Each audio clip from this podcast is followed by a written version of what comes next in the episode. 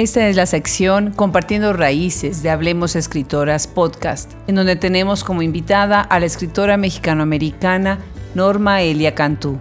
Yo soy Adriana Pacheco.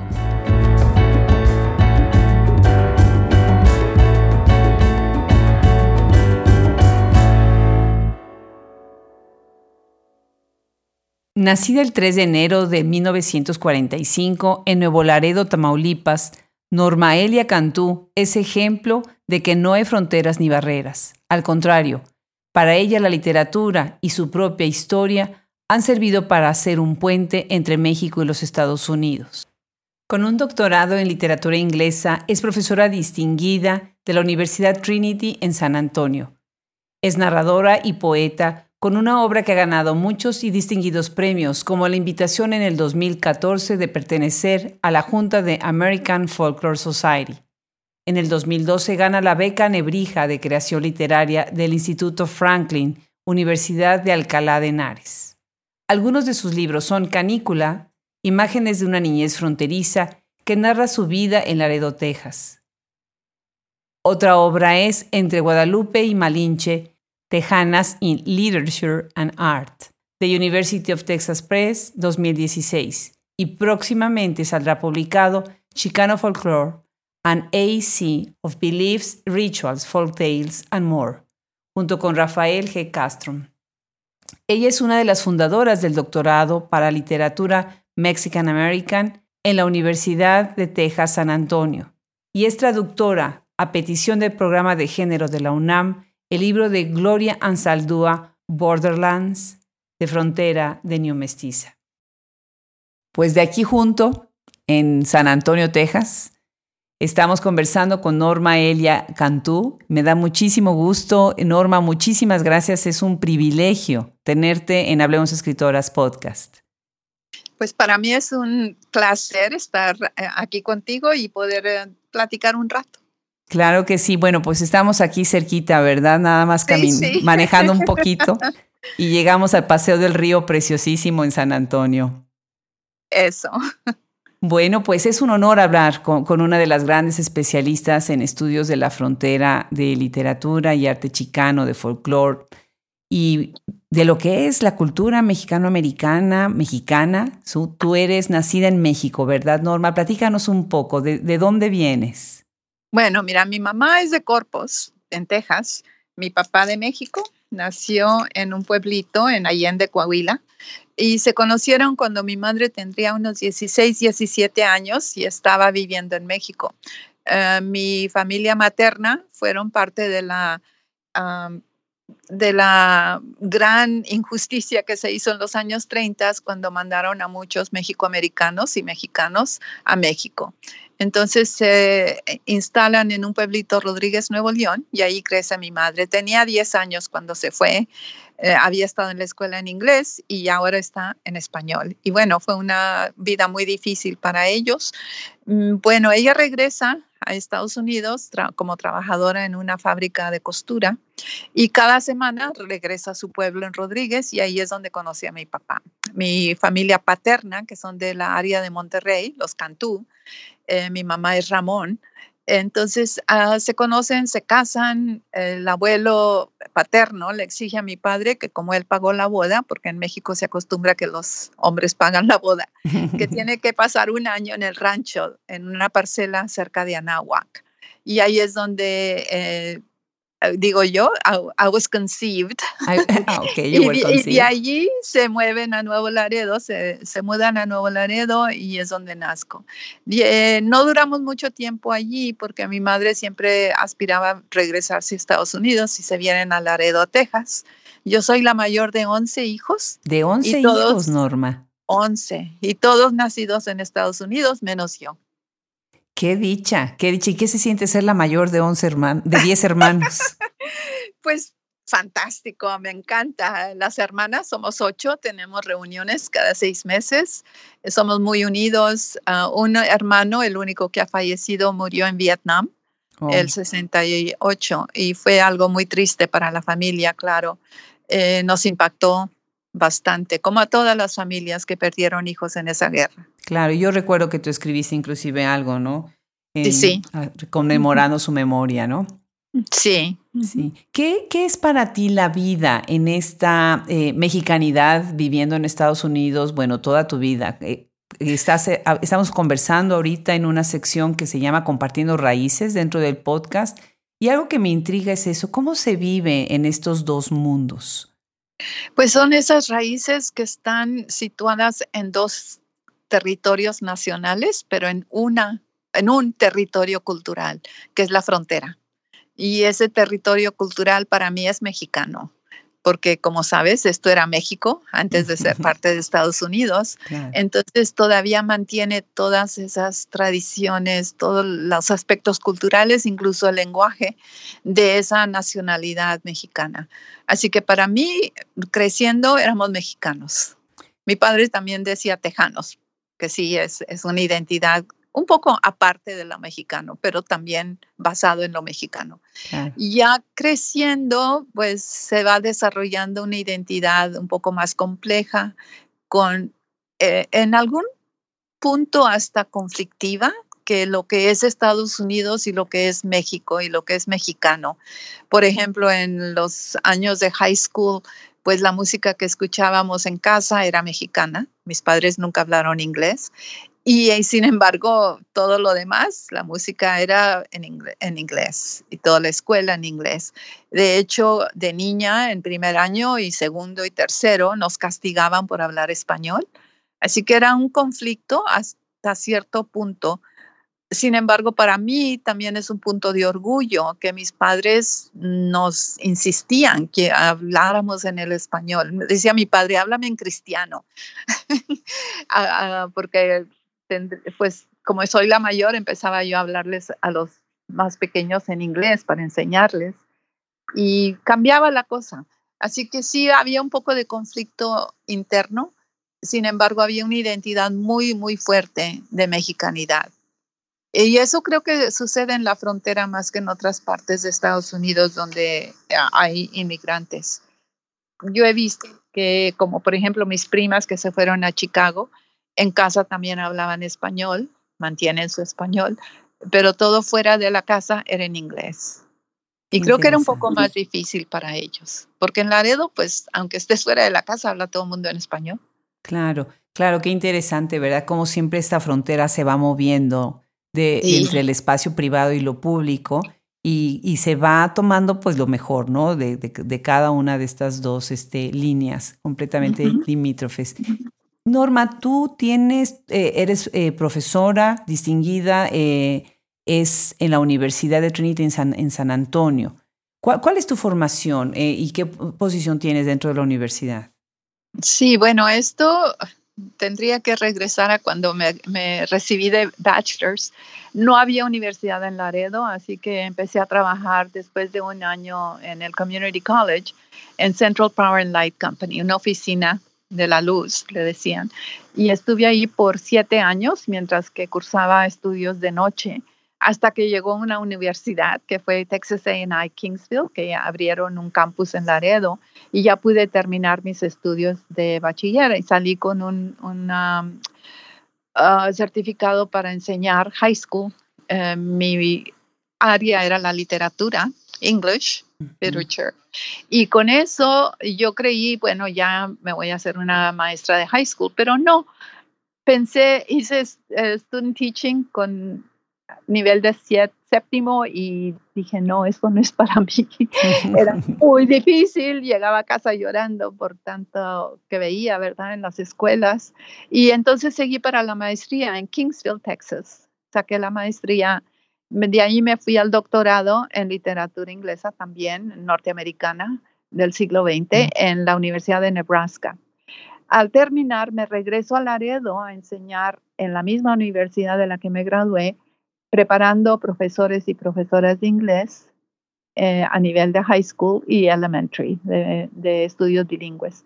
Esa fue para mí una misión, algo religioso casi, porque sentía yo que tenía que regresar a preparar maestras y maestros que tuvieran una sensibilidad cultural para trabajar con niños que hablaban más que nada español.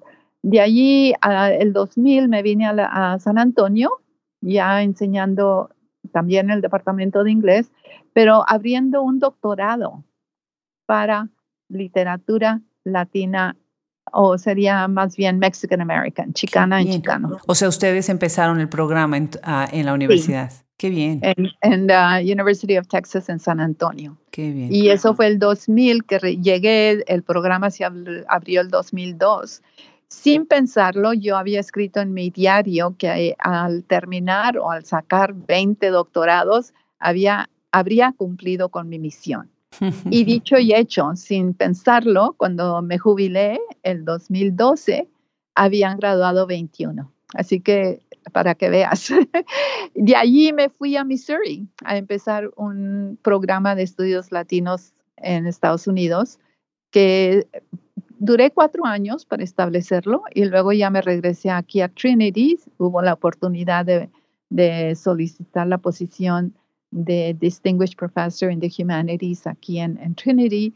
Y pues estoy muy contenta. Esta espero sea mi última universidad. Ya para cerrar con broche de oro en una carrera, ¿qué te digo? Pues demasiado... bendita, porque me siento que sí, que es una bendición poder hacer este trabajo. Claro, ¿no? Y además el impacto que has hecho y considerando algo tan importante que es la educación y la educación bilingüe. Ahorita que mencionabas que a ti te castigaban por hablar español, pues exacto. Ahora estamos en otro mundo, es otra dimensión en donde hay tantas escuelas bilingües y sin embargo hay muchos chicos que siguen hablando solamente inglés. Y, o como ellos, muchos dicen, no hablando un español quebrado, ¿no? Que muchas veces no es quebrado, simplemente es la pena y no hay práctica, ¿no? Lamentablemente, las prácticas esas de castigar al niño o niña que habla español sigue. Yo me di cuenta cuando hice un proyecto en Idaho y una de las madres que vino a una reunión, pues se soltó llorando, contándonos que a su hijo le pegaban por hablar español en la escuela. No me digas, actualmente. Yo no lo podía creer, porque digo, si eso es contra la ley, no puede ser. Pero sí, todavía existen algunos prejuicios y algunas, pues, ignorancia de cómo es que uno aprende lengua. Terrible, terrible. Uh-huh. Tu carrera como poeta y como narradora siempre se ha entrecruzado de manera muy cercana con tu trabajo como académica. Y lo que yo noto ahora es que hay una gran inercia en lo que son las escritoras mexicanoamericanas y chicanas. No quiero usar la palabra boom, pero definitivamente they are blooming, ¿no? ¿A qué lo atribuyes? ¿Cómo es que está sucediendo esto? No sé, de unas décadas para acá hay un gran momentum dentro de Estados Unidos en la obra de escritoras mexicanas americanas. Bueno, yo lo divido en 3 booms, por decirlo así, como dices tú, un blooming. El primer nacimiento, si crees, es en los años 20 y 30, sorprendentemente. Había mucha mujer que estaba escribiendo en Estados Unidos de origen mexicano que se habían venido por la revolución y otras causas. Y en Nuevo México, personas que habían estado ahí desde el principio, con muchas generaciones antes. Y estaban escribiendo folclore, escribían novelas, escribían también poesía, cuentos. Y luego el segundo que yo identifico es en los años 80, con las mujeres. Bueno, durante el movimiento chicano también, ¿verdad? Había. Pero de las mujeres creo que es en los 80s, cuando surgen Ana Castillo, Sandra Cisneros, Denise Chávez, Pat Mora. Ese renacimiento que ocurre también es impulsado por las mujeres y ya no tan basado en la tradición y la cultura ni lo político, porque también hubo mucho en el movimiento que era escritura política. Y ahora esta nueva generación es otro renacimiento que ocurre. Y hay mucho young adult, que antes no era tanto eso. Hay también mucho testimonio, autobiography, cosas de narrativa personal, que también creo que es otro nivel de expresión que se ha desarrollado con bases, ahora back unos 80 o casi 100 años, a cuando empezaron a narrar lo que estaba pasando. Es una manera de hacer historia y teoría. Gloria Anzaldúa dice que hay que hacer nuestras propias teorías. Y yo lo veo en la literatura. Muchas de estas escritoras jóvenes están sacando su teoría de lo que escriben. Aunque no sea teórico y no sea académico, pero por el solo hecho de que están escribiendo con temas que no se han tratado antes. Mira, por ejemplo, está Aida Salazar, que ha sacado un libro bellísimo que se llama The Moon Inside, y es de una niña que está a punto de tener su primer menses. Ajá. Que, y usa una especie de ritual que recupera el ritual azteca. Es una cosa muy interesante y todo el libro es poesía. Lo escribe en forma de poesía. Qué lindo. Así que sí, y eso es como derrumbar esas barreras de género y del todo. Claro, ¿no? Definitivo. So, creo que it's very exciting. A mí me da mucha emoción ver eso que están haciendo las jóvenes. Claro, claro que sí. Ahora que mencionas el nombre de Gloria Anzaldúa, sé que tradujiste precisamente su libro La Frontera de New Mestiza, y lo cual, bueno, me emocionó cuando lo supe, porque, bueno, pues dos juntas ahí hablando y platicando, me puedo imaginar el cuadro bellísimo, ¿no? Platícanos, ¿cómo es que la conociste y cómo es que entras en la conversación de la nueva mestiza, ¿no? Con este término de la autohistoria. Bueno, pues a Gloria la conocí en una reunión de National Association for Chicana and Chicano Studies en los 80s en Ypsilanti, Michigan. Ella estaba, todavía no sacaba Borderlands, La Frontera, era antes de eso. Y luego cuando sale Borderlands, pues me emociona, ¿qué te diré? Como algo, it was a pathbreaker. Porque primero que nada es un texto que rompe esos géneros, no es solamente historia, no es solamente filosofía, no es solamente testimonio, es todo eso y más. Incluye poesía, canciones.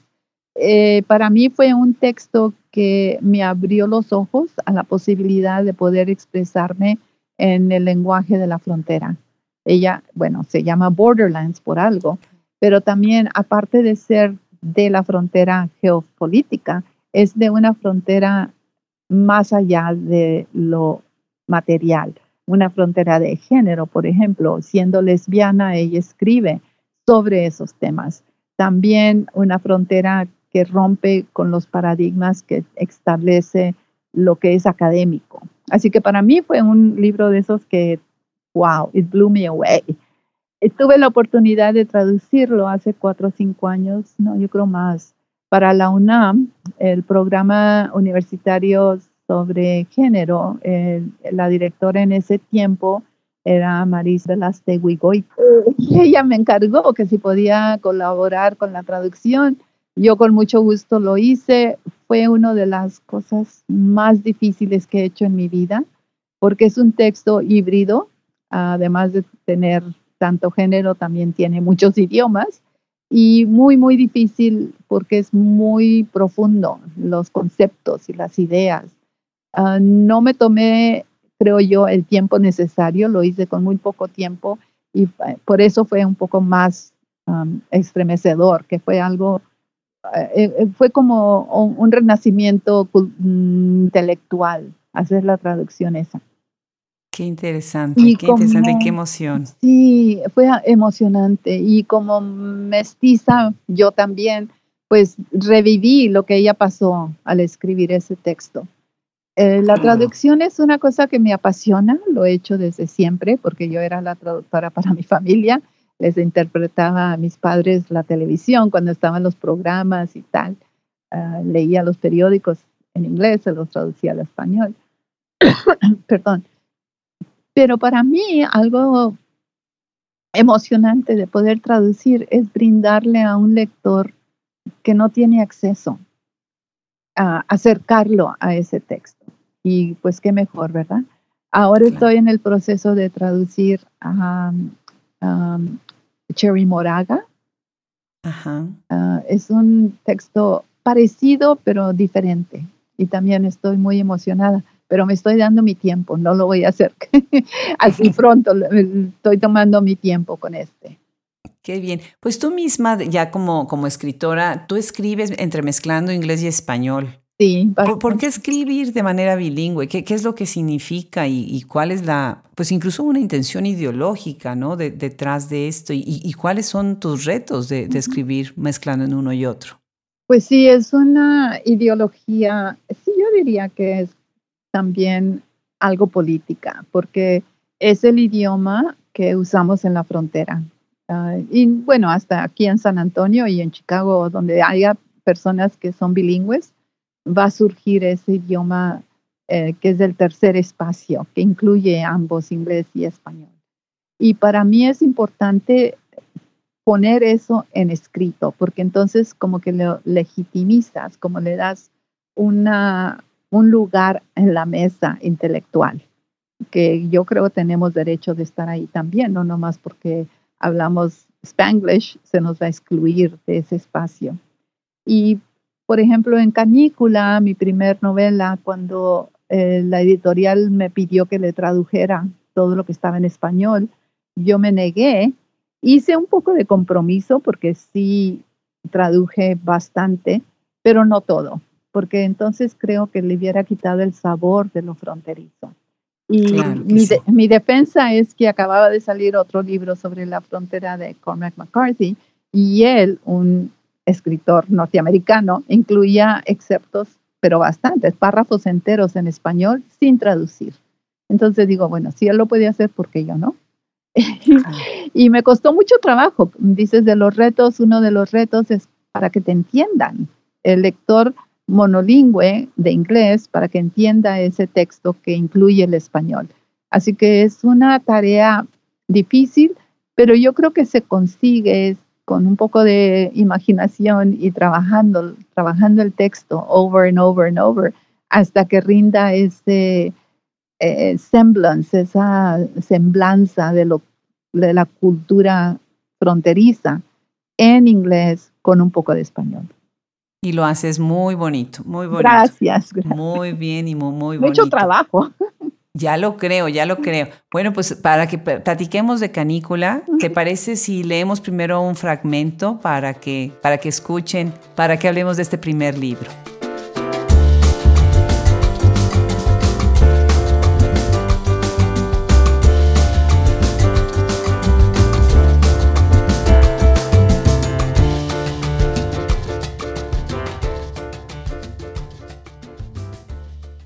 Las mañanitas. On Mother's Day or on your birthday or maybe even at the cemetery, it is not uncommon to hear the plaintive song. Estas son las mañanitas que cantaba el Rey David. The Mexican birthday song is much more than just a song. It is an anthem attesting to a lineage all the way back to King David. And you get to hear your name in a song if it's your birthday.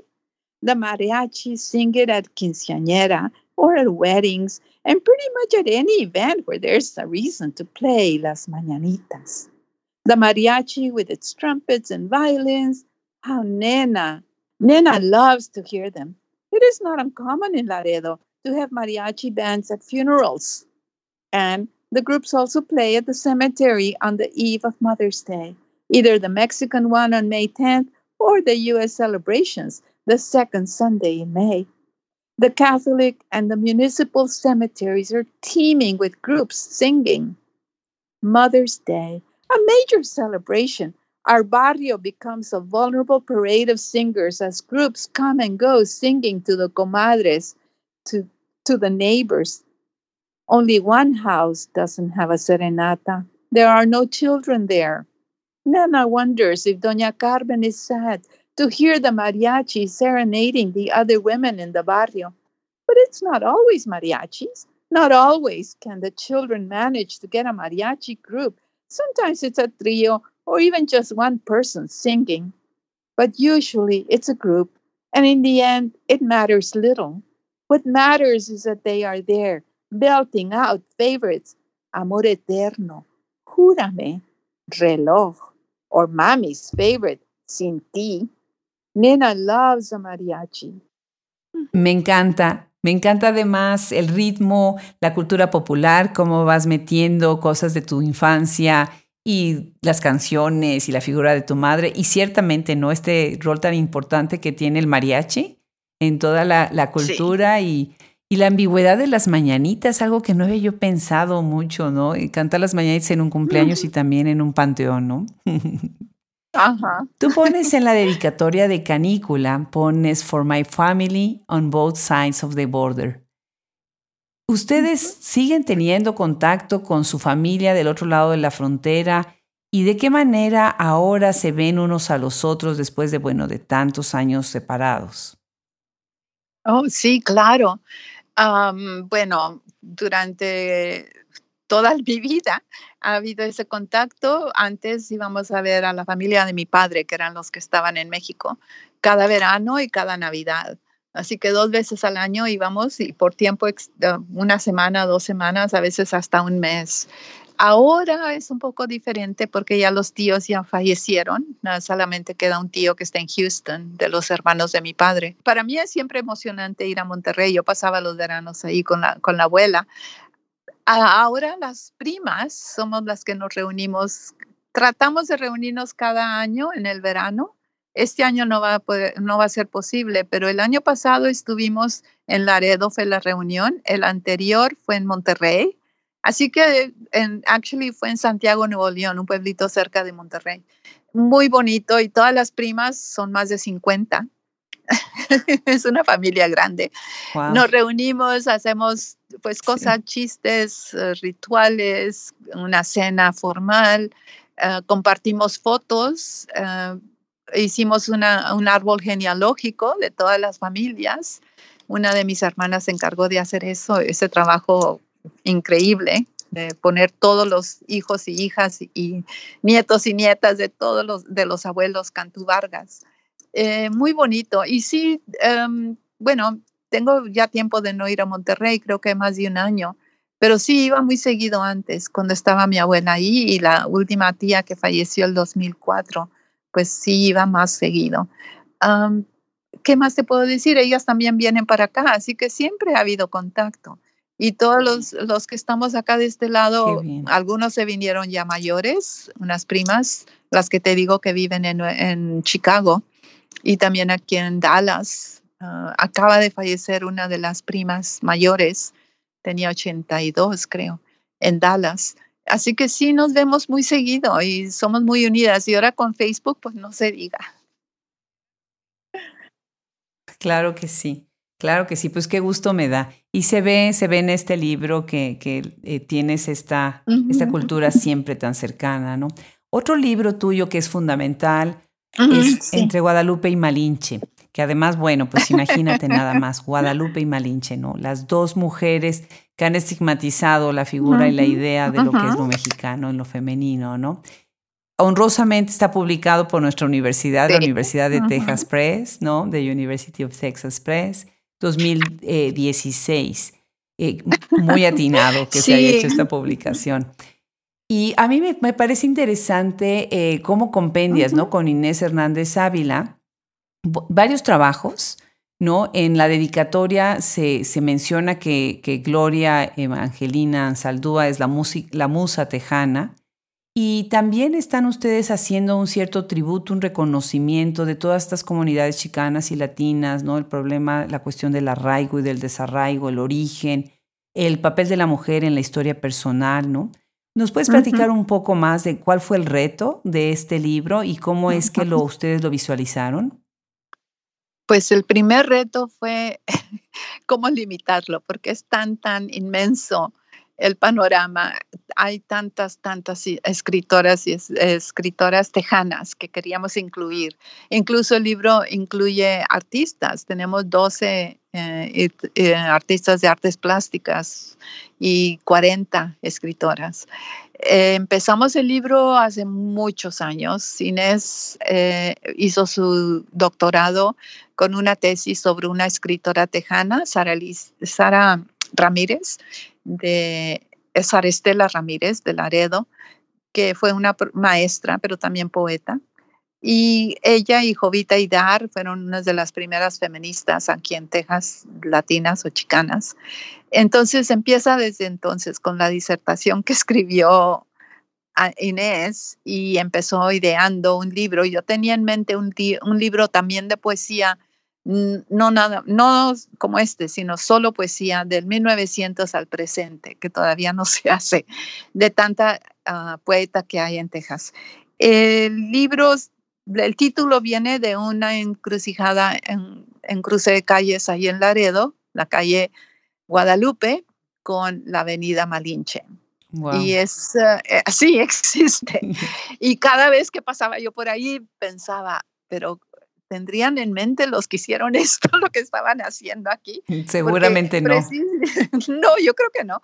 Pero precisamente ese fue como para mí un símbolo muy significativo de lo que es vivir en una frontera, lo que es estar entre dos culturas, dos ideas. Bueno, en este caso, la Malinche, que es, como dices tú, un icono mexicano, pero también como traductora, como mujer que sobrevivió y hizo sobrevivir tanto. Y la otra, Guadalupe, que es la Virgen de Guadalupe, que también es un icono clásico y que a mí me apasiona, no nada más por lo espiritual, sino por todo lo que encaja esa imagen. Así que el libro, a Inés y a mí se nos ocurrió que debía de llamarse Entre Guadalupe y Malinche, y así lo pusimos. Anzaldúa sí es la musa tejana, porque ella es la que, como te digo, nos da permiso de ser tejanas, de hablar como hablamos, de escribir como escribimos. Fue la que forjó ese camino para que siguiéramos las que vinimos después. Y creo que en cierto modo, aunque lo que ella escribe como tejana tiene un impacto más allá de Texas. Así que esperamos que este libro, aunque está basado en Texas y en tejanas, tenga un impacto más allá, que tenga un mensaje a todas, no nada más a las tejanas, de empoderamiento. Claro. Como mujeres. Es muy importante. Sí, yo también veo ese libro como una... ustedes son intérpretes de lo que es lo tejano, pero están yendo mucho más también a lo que es la mujer y lo que es su contexto con lo nacional y con la identidad, ¿no? Muy interesante. ¿Nos quieres leer un fragmento de Entre Guadalupe y la Malinche, precisamente del capítulo que tú tienes ahí?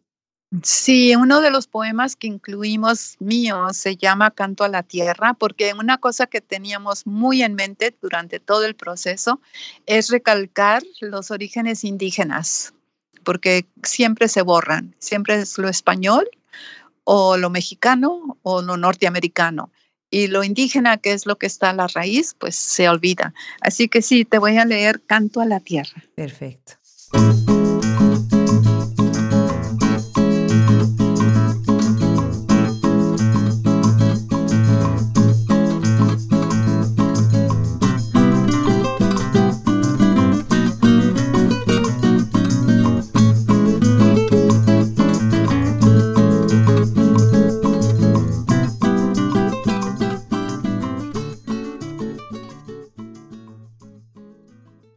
La tierra de la frontera, tierra donde los carrizo, los comecrudo, los coahuiltecos pasaban, reposaban, vivían, morían. Esta tierra de mis antepasados, mamá grande, papá grande, abuelitos. Aquí enterraron mi ombligo en un día sábado al anochecer. Debajo del pirul enterraron a mis muertitos, a mis primeras sangres.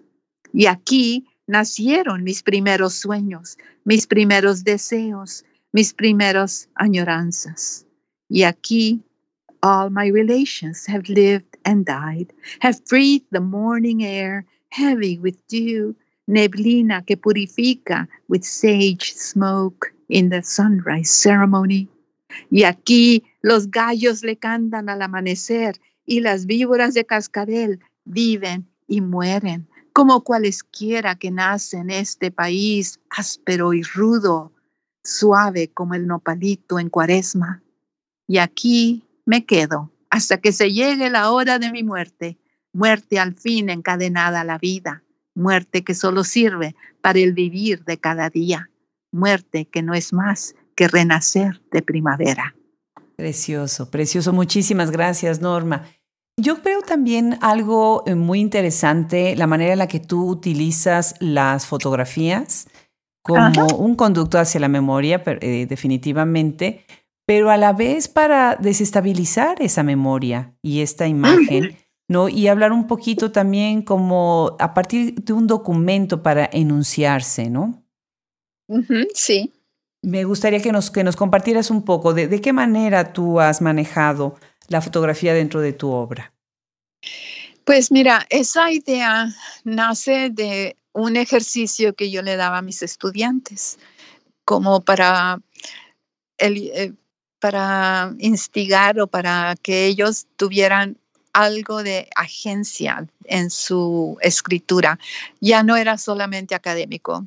Como profesora de inglés, siempre pues leemos algo, escriben sobre eso, leen algo más, lo intercalan, pero nada era personal. Entonces se me ocurrió la fotografía como un método y lo hice por muchos años. El 93 me fui a Nuevo México, estaba escribiendo otra cosa, un libro sobre matachines, pero la idea se me vino y no te puedo decir ni cómo, solo que no me dejaba en paz. Y era una idea en mente, porque yo no tenía las fotos conmigo, empezar a escribir unas descripciones de esos cuentos que venían de la fotografía. Como yo no tenía la foto enfrente al escribir, pues había que haber cosas que fallaban, porque la memoria falla. Y cuando regreso a Laredo y veo las fotos, me doy cuenta de que no es exactamente lo que estoy describiendo en el texto. Es una decisión bastante consciente de no corregir el texto.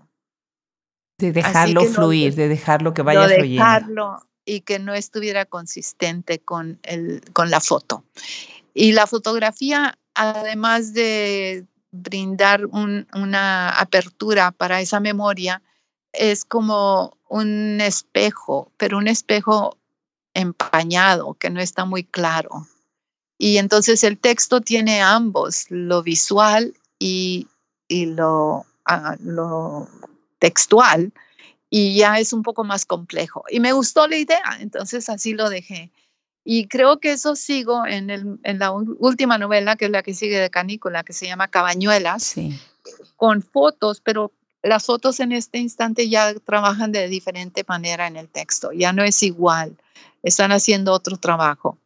Me gusta la idea de que al relatar un cuento, tú te haces una imagen en la mente, estás describiendo algo, pero luego lo ves en una foto y como que dices, no es lo que yo pensaba, o mira, es exactamente como lo pensaba. Creo que me sucede a mí lo mismo cuando voy a ver una película basada en una novela, y ya leí la novela y digo, no es exactamente igual. Pero sin embargo es el mismo cuento, es la misma historia que se relata.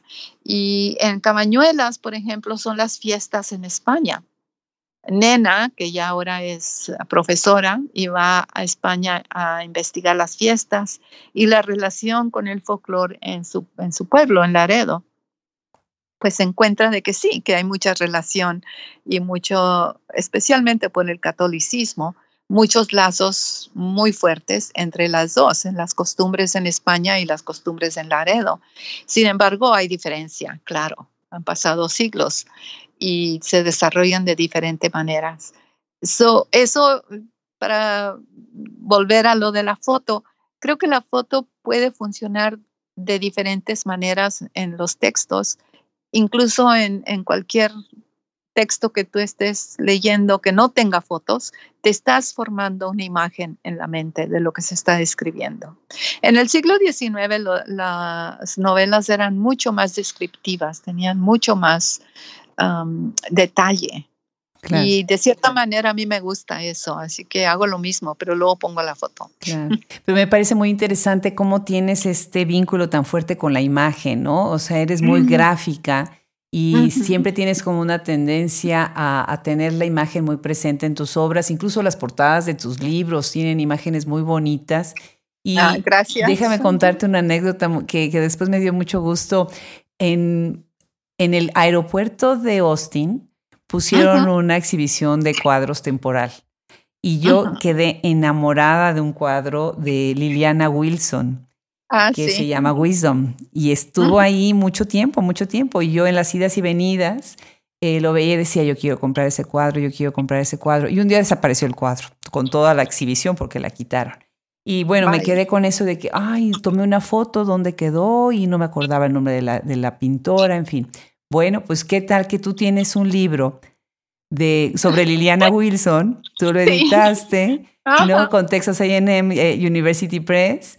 Y bueno, pues me dio muchísimo gusto cómo hicieron esta colaboración entre escritoras y artistas, precisamente de esta pintora que a mí me encanta.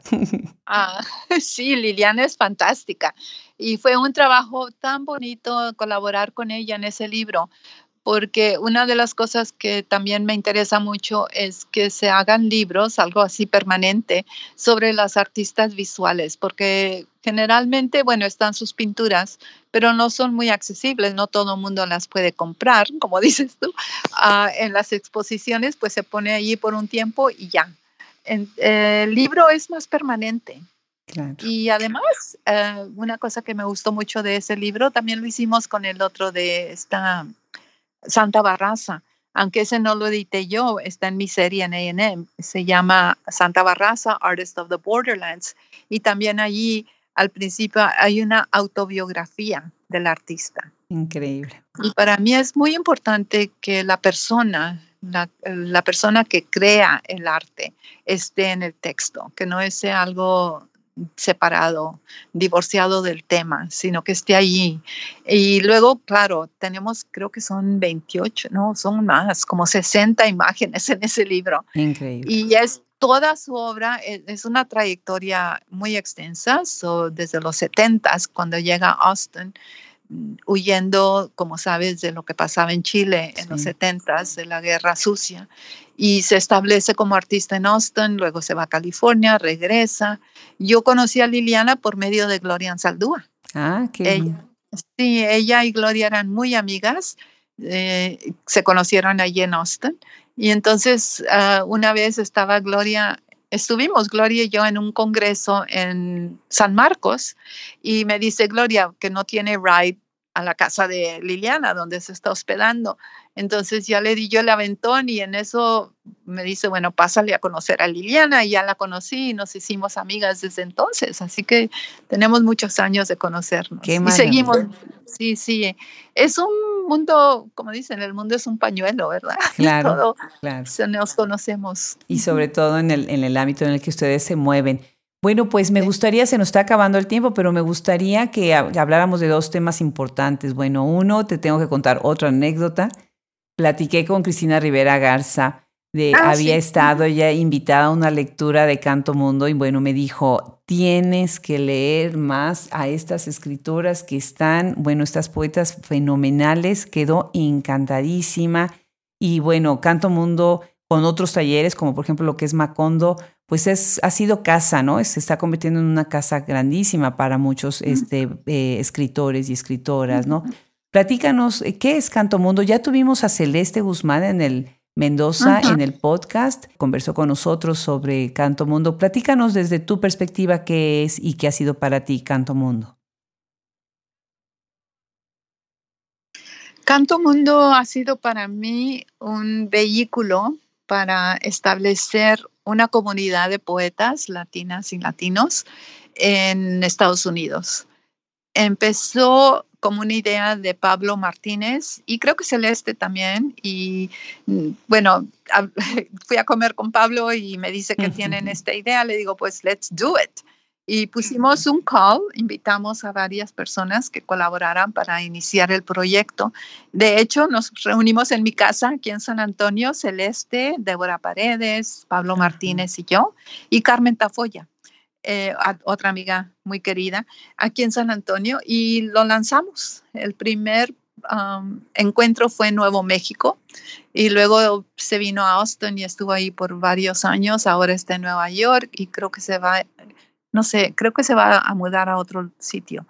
Pero todo con el fin de reunir a personas poetas con, ¿cómo te diría? Con un espíritu de colaboración, de apoyo mutuo, de brindar un espacio para ser poetas como somos. Algunos spoken word, algunos puertorriqueños, algunos costarricenses, chilenos, brasileiros, de todo, pero todos con esa alma, sí, yo creo que es el alma de poeta y una tribu que se forma alrededor de esa poesía. Ha sido muy enriquecedor para mí, igual como lo fue Macondo y lo sigue siendo. Macondo, idea de Sandra Cisneros, que también empezó así pequeño y ahora se ha vuelto en uno de los mayores en Estados Unidos. Es, cada verano se reúnen escritores, está a punto de venir aquí a San Antonio ahora en julio, Macondo. Así que esos espacios creo yo que son necesarios, urgentes para los escritores en Estados Unidos de origen latino o que se autodefinen como latinos o latinas, por dos razones. Primero, no hay muchos espacios donde se nos entienda el Spanglish o lo que somos, la realidad cultural que traemos al texto. Y segundo, porque a veces estamos muy aislados. Hay poetas y hay escritoras y escritores que son los únicos en su comunidad que son latinos o latinas en su universidad. Así que es un espacio donde se pueden reunir con otros que comparten esa realidad cultural, esa realidad lingüística, esa realidad artística. Y para mí eso es indispensable, se necesita esa comunidad. No, pues felicidades. Y por eso.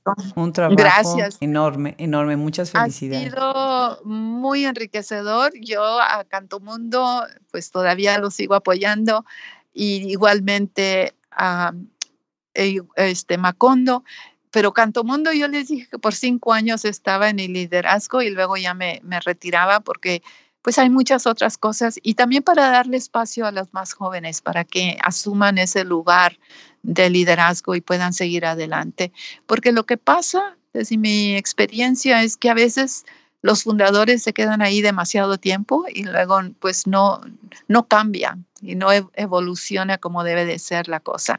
Y creo que en ambos casos ha pasado esto y están muy bien. Macondo y Canto Mundo siguen adelante y me da mucho gusto. Claro que sí. Bueno, pues así se ve y el impacto que están teniendo, ¿verdad? Definitivamente.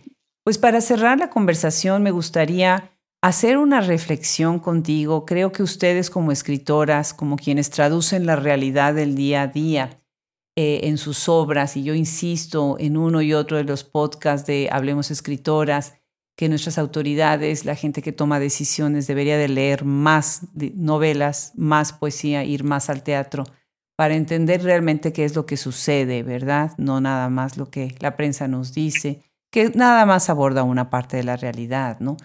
Yo creo que la ficción, que no es tanto ficción, ¿verdad? Saca una cara que está a veces oculta.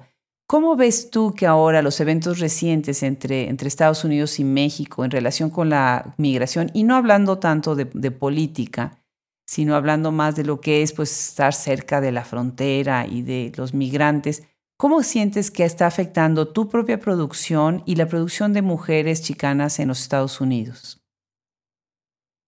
Pues lo está afectando indudablemente a un nivel muy profundo. Anoche estuve en un evento con Carmen Tafoya, leyó un poema, Let My People Go, impactante, me hizo llorar. Precisamente sobre la situación de los migrantes que está estamos pasando ahora. En algún futuro alguien escuchará este podcast y dice, bueno, eso ya fue, pasó. Lamentablemente es una situación que ha llegado hasta este punto crítico, pero que no es nuevo, que siempre ha habido desde que se hizo esta frontera de 1848 hasta hoy. Siempre ha habido conflicto y temas que hieren y gente que muere a causa de eso. En el siglo anterior, en 1900, de 1900 al 2000, hubo un sinnúmero de personas que murieron cruzando esa frontera y se han olvidado que no volvemos a eso.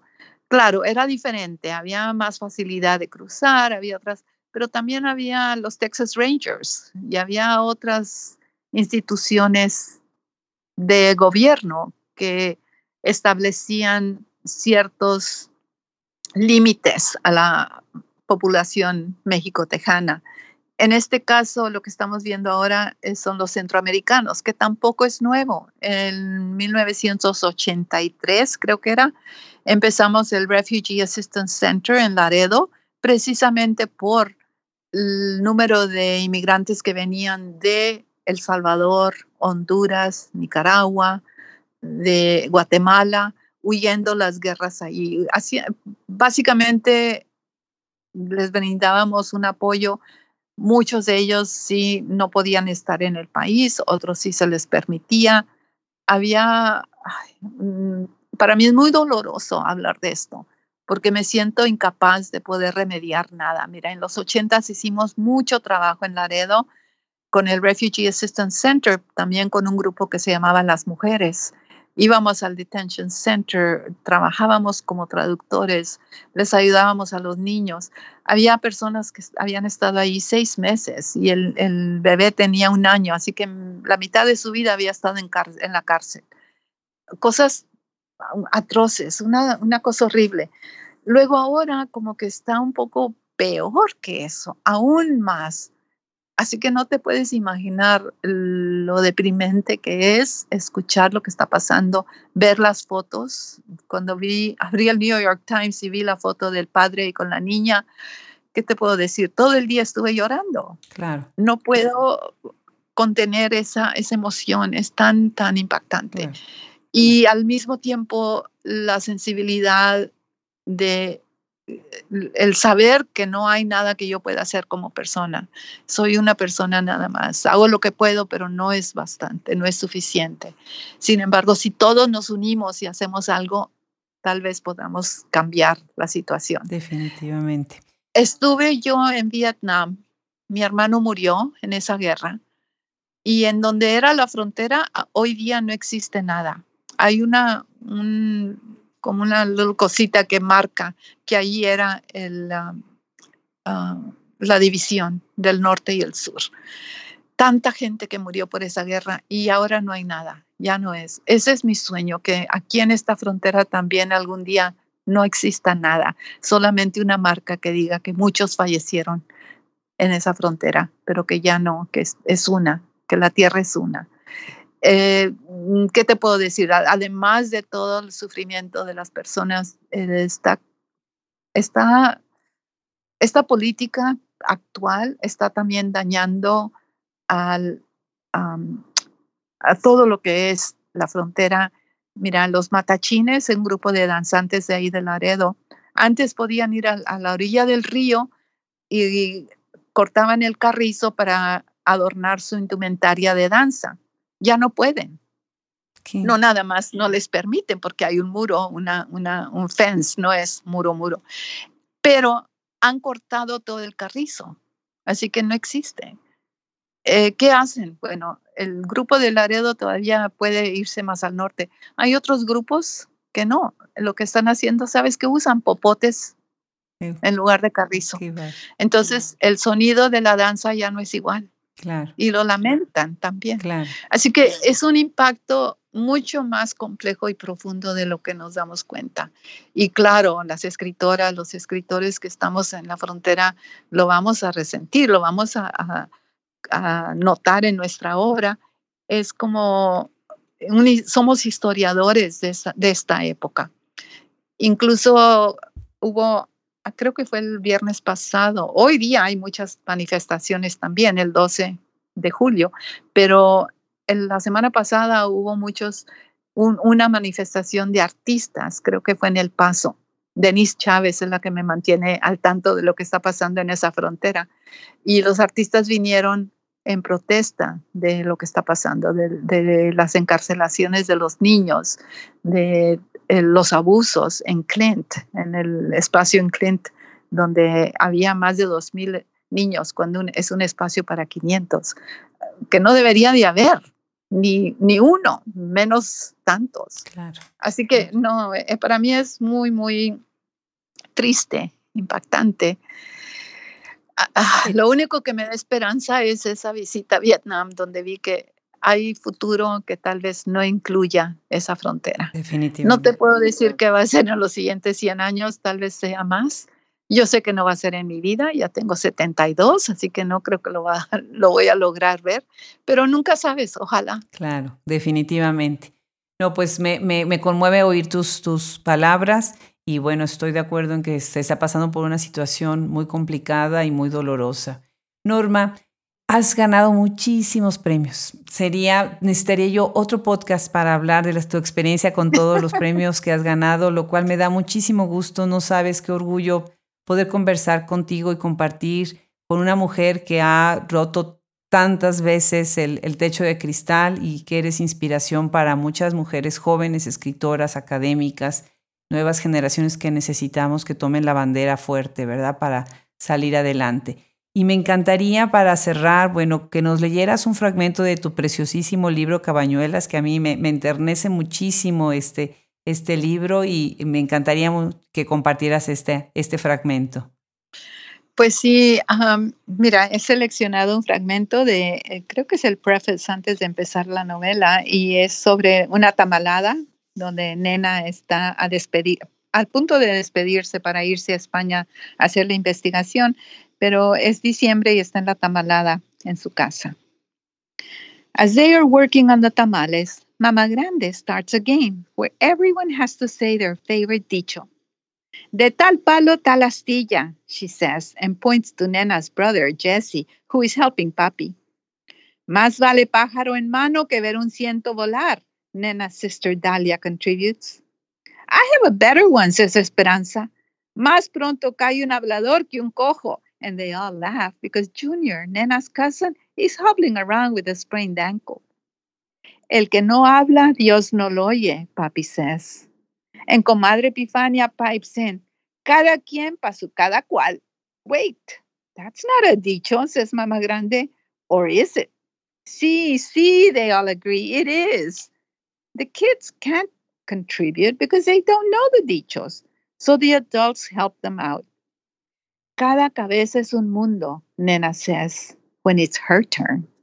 Bueno, pues esto fue una probada de tu obra tan preciosa, tan magnífica, tan rica de tantas voces, tan llena de luz, de alegría y también de dolor, también de todas las emociones.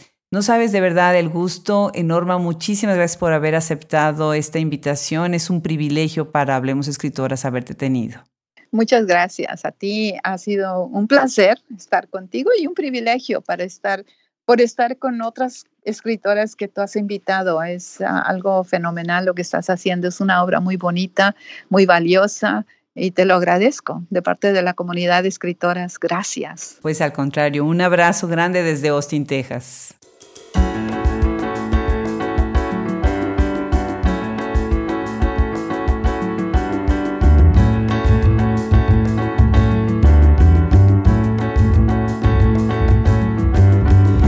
Hablemos Escritoras Podcast es gracias a la producción y edición de Fernando Macías Jiménez.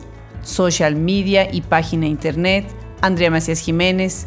Colaboración de Wilfredo Burgos Matos. Se despide hasta la próxima, Adriana Pacheco.